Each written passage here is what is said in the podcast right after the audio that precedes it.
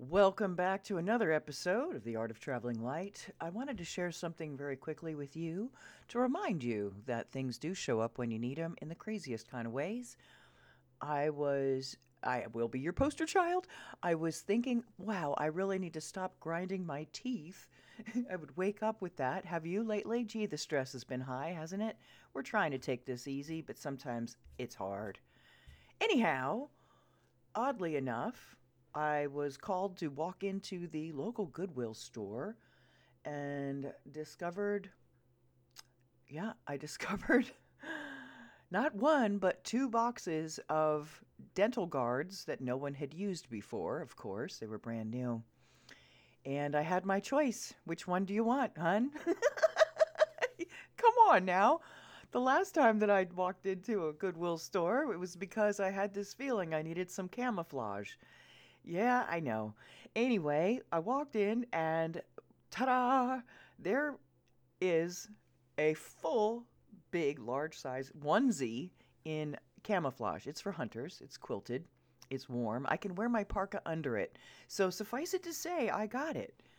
And then I was thinking, wow, I would really like to have a makeup mirror. And at that same trip, discovered not one or two, but three options. So, do you want to use battery power? Do you want to use a USB? Or do you want to plug this puppy in?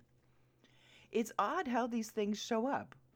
And I'm only citing these so that you can be inspired.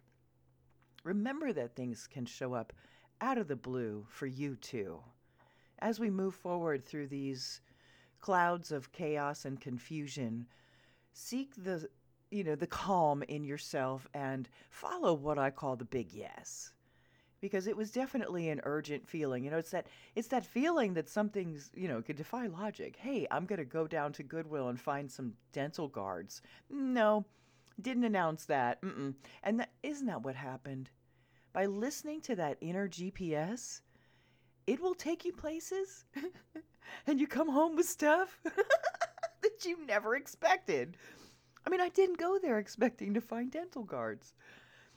Man, you know, the world's a funny place, so let's find the humor in it. I want you to look around and notice the things that have manifested for you to remind you of your successes. My hun, my dearie, my honey. You're my honeys. I do because it's easy to see only the troubles and the truth is we need to see how they've you know we've had solutions show up too. I want to bolster your knowingness. I want to bolster you in remembering who you are as a very powerful manifester. Again look around you. Look at everything around you right now.